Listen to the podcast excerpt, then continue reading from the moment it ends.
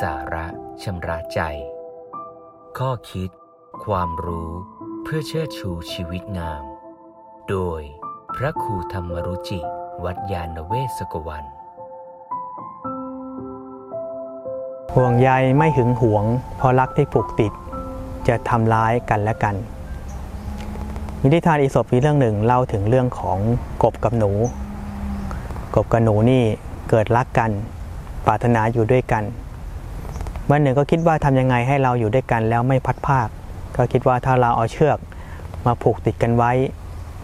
เราจะไม่หลงกันในทุ่งกว้างแห่งนี้ ต่อมาครั้งหนึ่งมีฝนตกใหญ่ ก็เกิดน้ำท่วมขังเต็มไปหมด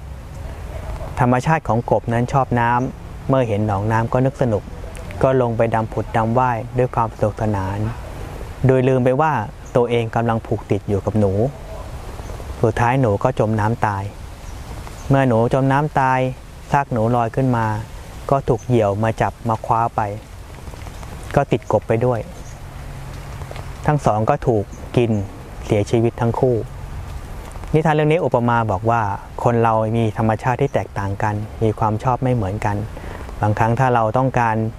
จะยึดถือให้อีกคนหนึ่งเหมือนอย่างที่เราต้องการนี่ มันก็สร้างความทุกข์ให้แก่กันและกัน ตัวเราก็มีความทุกข์เขาก็มีความทุกข์ไม่ได้มีความสุขร่วมกัน ดังนั้นรักที่มีความปรารถนาอยากให้เขาทำให้เราเป็นสุข หวังให้เขาทำในสิ่งที่เราต้องการนี่เป็นการเบียดเบียนกันตัวข้ามรักที่ดีคือรักที่ปรารถนาให้เขามีความสุข ถ้าเราคิดอย่างนี้ได้นี่เราจะเกื้อกูลเขาให้ทุกคนได้อยู่ในธรรมชาติ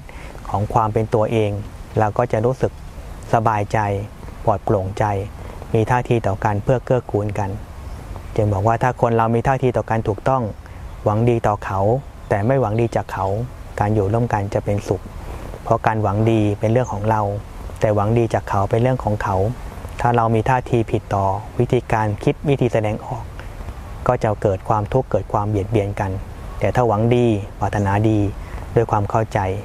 การอยู่ร่วมกันก็จะเอื้อกันให้เกิดความสุขความสบายใจมากขึ้น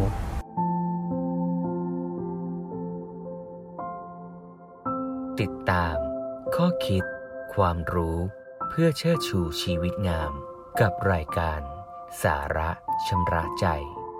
โดยพระครูธรรมรุจิ วัดยาณเวศกวัน